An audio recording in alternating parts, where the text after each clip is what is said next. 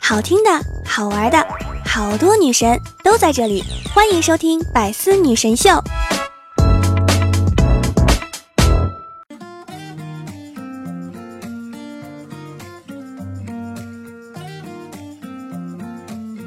Hello，各位段友，欢迎您收听《百思女神秀》。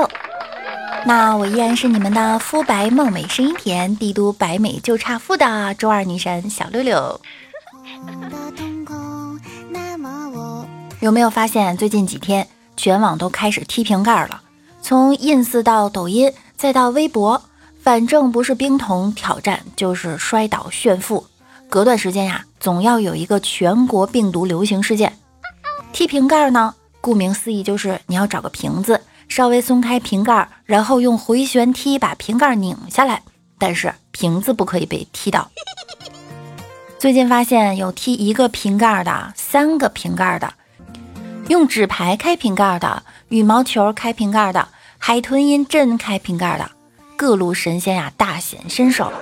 于是我也准备试一试，所以我爸现在还在医院躺着。看来我的身手不允许我参加这场挑战。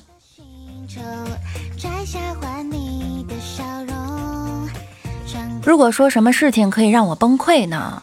就是很多人能做的、能炫耀的，而我不能，我就会陷入沉思：为什么我不能？为什么他们都可以？我发现总有一些东西让人难以忍受，又不能不用。他们乍一看呢，人畜无害，用起来却槽点满满。不断试探你的精神底线，他们的共同特点呀，就是在气死你这件事儿上，从不会让人失望。例如，为什么微信不能双向删除？为什么蚊香那么难掰？为什么感应水龙头感应不到手？为什么洗澡就是调不到合适的温度？为什么方便面酱包这么难挤？为什么饮料扣这么勒手？为什么每次抽纸都抽出来一堆？为什么清凉油的盖儿打不开？奶茶为什么这么好喝？为什么晚上总是要星星？为什么你的眼总是亮晶晶？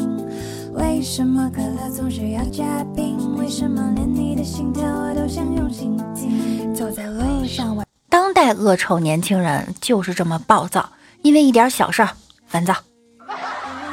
据说骂脏话能使工作更高效，关系更紧密。业绩更显著，脏话不光能骂出大智慧、大气场，在日常的社交和情绪活动中也缺它不可。比如在职场上，脏话能加强同事之间的联系纽带，同事之间互用脏字粗口的团队，比不用或者少用脏字粗口的团队工作效率更高效，关系更密切，业绩更显著。这是真的吗？听这么一说，以后就要开启泼妇骂人模式了吗？别跟我说话啊！我有洁癖，我忍屎忍尿也忍不下你，一巴掌打你打到墙上，抠都抠不下来。你玩劈腿劈那么开，你不怕蛋蛋受凉啊？这是骂前男友的吗？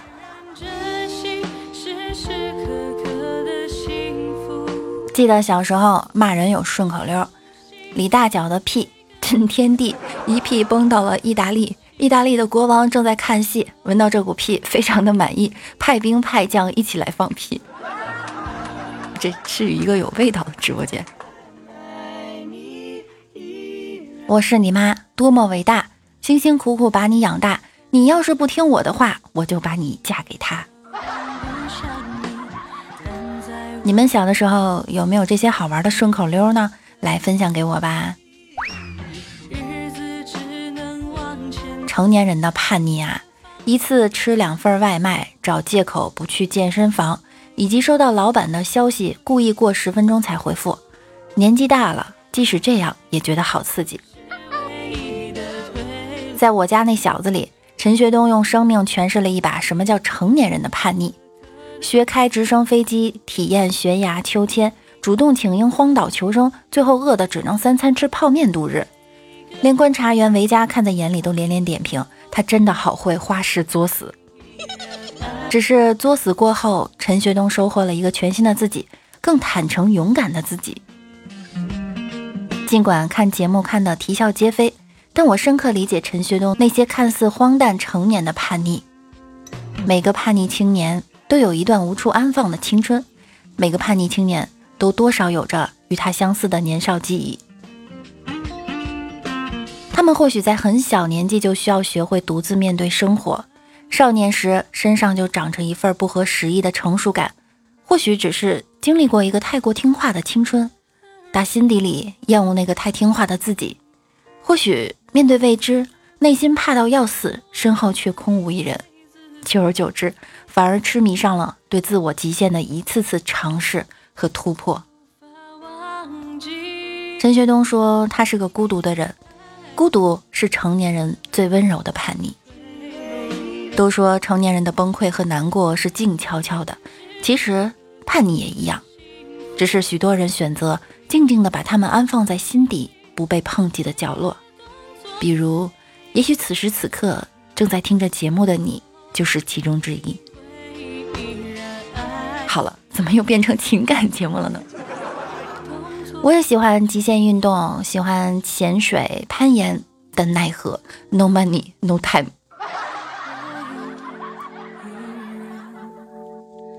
办公室里，同事们在闲聊自己做过的极限运动。甲说：“我做过无保护登山。”乙说：“我参加过无保护潜水。”丙说：“我做过无保护蹦极。”丁说：“你们只是参加过一次，我隔三差五就做极限运动。”甲、乙、丙就问了。这么厉害是什么项目？嗯，和我老婆顶嘴。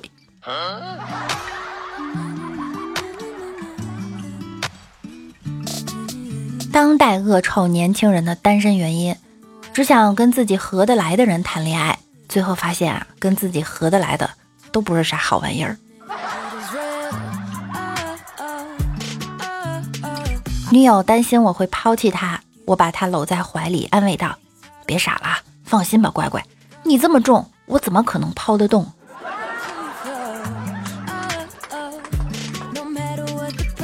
如果你能迈出我们之间的第一步，剩下的九十九步都由我来走完。闭嘴，好好下棋不行吗？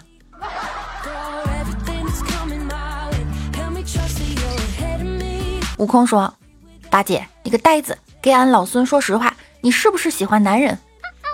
八戒说：“猴哥。”我喜欢女人，不喜欢男人。悟空说：“呆子，休想骗俺！俺都听说了，别人都叫你猪刚鬣。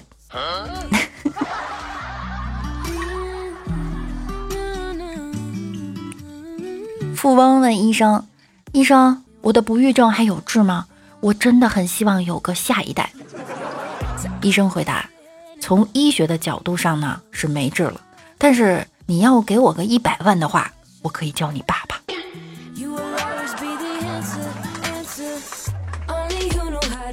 因为某些方面的原因，总是膝下无子。今天想了一天，发现可能是因为没有老婆。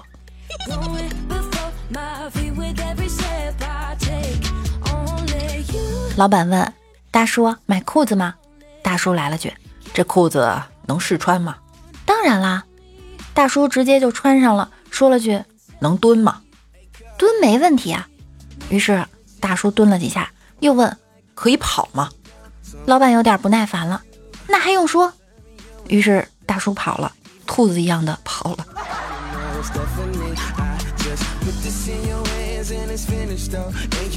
我打小就是一个一心向往高雅艺术的人，每天刻苦练习钢琴十多个小时，做梦能有一天能够上台表演，赢得赞誉和金钱。很快，我的梦想就实现了三分之一。邻居塞钱给我，跟我说：“别贪了。”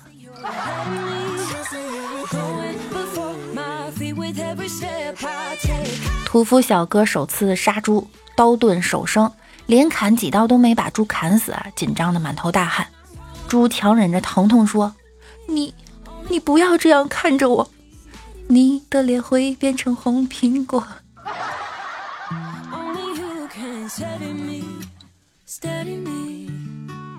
某公司面试招聘会，我是面试官，进来一个文绉绉、书生气十足的男生，我问。目前为止，什么人对你的影响最大？他直接上来一句：“网民，他们彻底改变了我的三观。”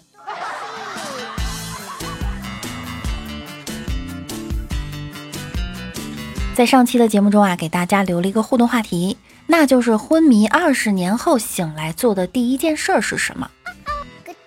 如果是我的话呢，醒来后第一件事我要照镜子，我会不会老了二十岁？五粒花生说啊，二十年后正经的说我在哪儿？为了凸显我的幽默基因，我会问保险赔了多少。偏偏明明的孪生兄弟说，昏迷二十年后你可能不会醒了。霍金在死前遗言就是在二零三年啊，二零三二年人类将灭亡，将有一颗小行星撞击地球，而二零三二年距二十十距二零一九年只有十三年，这跟你的二十年不符，所以我的答案是不可能醒来。那就让我带着我的绝世美颜永久的睡过去吧。百里染青说。醒来第一件事儿大概还是摸手机，啊，日落不息和以色也说啊，醒来第一件事都是摸手机。那二十年前的手机还能用吗？叶说醒来第一件事是张开眼睛。花语，我的心里只有你们。说我会起床，然后呢，上个厕所，憋了二十年的尿。爱的代价说，昏迷二十年后醒来做的第一件事儿就是听百思女神秀，这个是真爱粉了。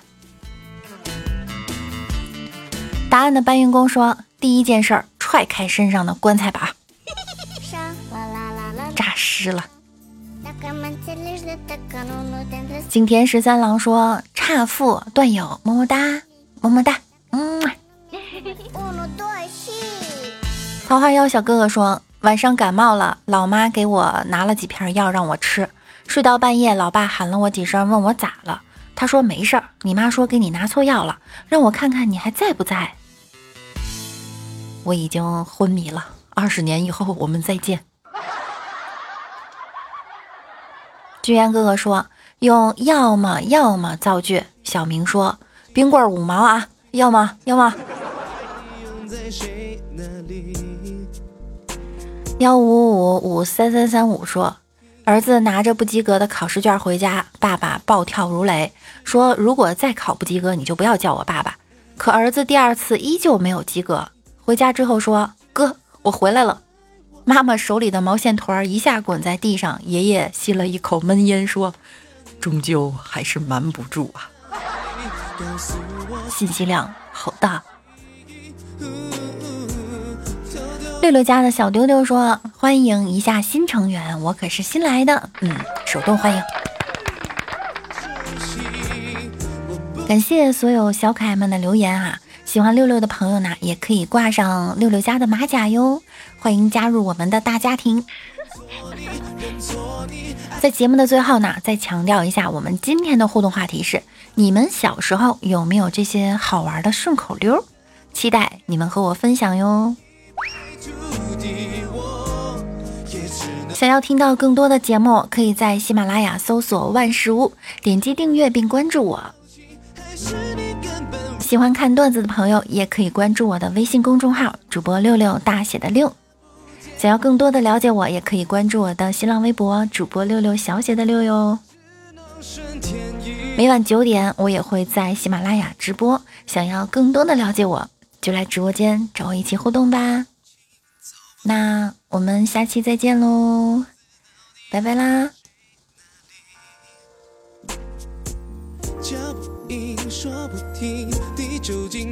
我是在珍惜还是舍弃？一切对我不公平，一切都直接宿命，怪我爱上了你。我认识那个从前的你，现在在哪里？告诉我什么该相信。